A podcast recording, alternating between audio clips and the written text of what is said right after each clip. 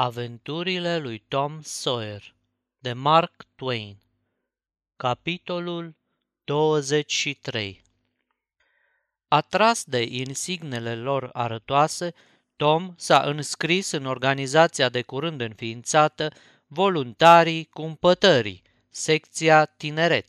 A făgăduit să se abțină de la fumat, de la mestecat tutun și de la luarea în deșert a celor sfinte – atâta vreme cât va fi membru al acestei organizații. Descoperi acum ceva, că făgăduiala de a nu face un lucru este calea cea mai sigură pentru a fi mereu ispitit să-l faci.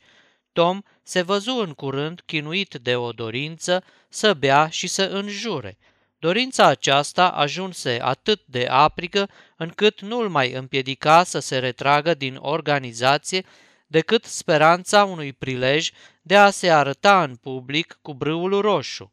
Se apropia 4 iulie, dar Tom renunță la acest prilej înainte să-și fi purtat cătușele 48 de ore și își puse nădejdea în bătrânul judecător de pace Fraser, care trăgea să moară. De vreme ce ocupa o funcție atât de înaltă în stat, desigur că avea să-i se facă o înmormântare de toată frumusețea. Timp de trei zile, Tom arătă un interes foarte viu pentru sănătatea judecătorului. Ardea de nerăbdare să știe cum se mai simte.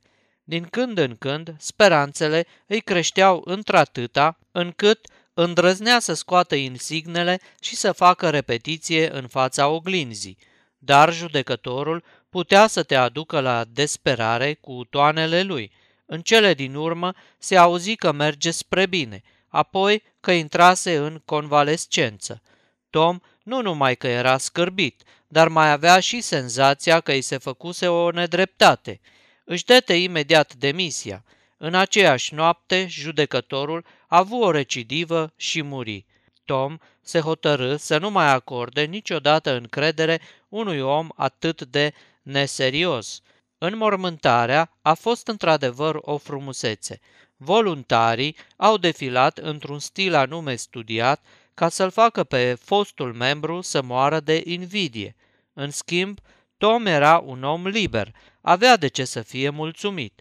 Acum putea să bea și să înjure, dar, spre surprinderea lui, își dădu seama că nu-i ardea de așa ceva. De îndată ce nu-l mai împiedica nimeni, dorința și farmecul opreliștii pieriseră. Curând, Tom băgă de seamă cu mirare că nu prea știa ce să facă în vacanța atât de mult dorită. Încercă să țină un jurnal intim, dar timp de trei zile nu se întâmplă nimic, așa că îl lăsă baltă. Cea mai bună trupă de cântăreți negri veni să dea un spectacol în Târgușor și stârni mare vâlvă. Aceasta este o înregistrare Cărțiaudio.eu. Toate înregistrările Cărțiaudio.eu sunt din domeniul public. Pentru mai multe informații sau dacă dorești să te oferi voluntar, vizitează www.cărțiaudio.eu. Tom și Joe Harper înșghebară și ei o trupă de artiști și fură foarte fericiți timp de două zile, până și marea zi de 4 iulie a fost de fapt o păcăleală, pentru că a plouat cu găleata și n-a mai avut loc nicio defilare, iar cel mai mare bărbat din lume, după cum crezuse Tom, domnul Benton, un senator al Statelor Unite, în carne și oase, nu era înalt de șapte metri nici pe departe. A venit apoi un circ. Timp de trei zile, băieții s-au jucat de-a circul în corturi înșghebate, din covoare rupte, taxa de intrare fiind trei ace cu gămălie pentru băieți și două pentru fete. Apoi, circul fu dat uitării. După asta, au venit un frenolog și un hipnotizator. Au plecat și ei, lăsând târgul mai pustiu și mai adormit ca oricând. S-au mai aranjat câteva petreceri pe la băieți și pe la fete, dar fură atât de puține și atât de minunate, încât golurile dintre ele păreau și mai greu de îndurat. Becky Thatcher plecase cu părinții să petreacă vacanța în casa lor de la Constantinopole, așa încât în viața lui Tom nu mai era nici o rază de lumină. Apoi veni pojarul. Două săptămâni nesfârșite, Tom zăcu închis în casă, nepăsător față de lumea din afară și de întâmplările ei. Era foarte bolnav, nimic nu-l mai interesa. Când, în cele din urmă, fu iarăși pe picioare și se îndreptă slăit către centrul târgului, îl găsi neschimbat, o posomorâre neașteptată se abătuse peste toți și peste toate. O campanie de propagandă religioasă stârnise o așa zisă renaștere sufletească și toată lumea, nu numai cei vârstnici, dar și băieții și fetele, dobândise harul credinței. Tom umbla de colo până colo, tot sperând să întâlnească măcar o singură față de păcătos, deși știa bine că nu era nici o nădejde. Pretutindeni, numai și numai dezamăgiri.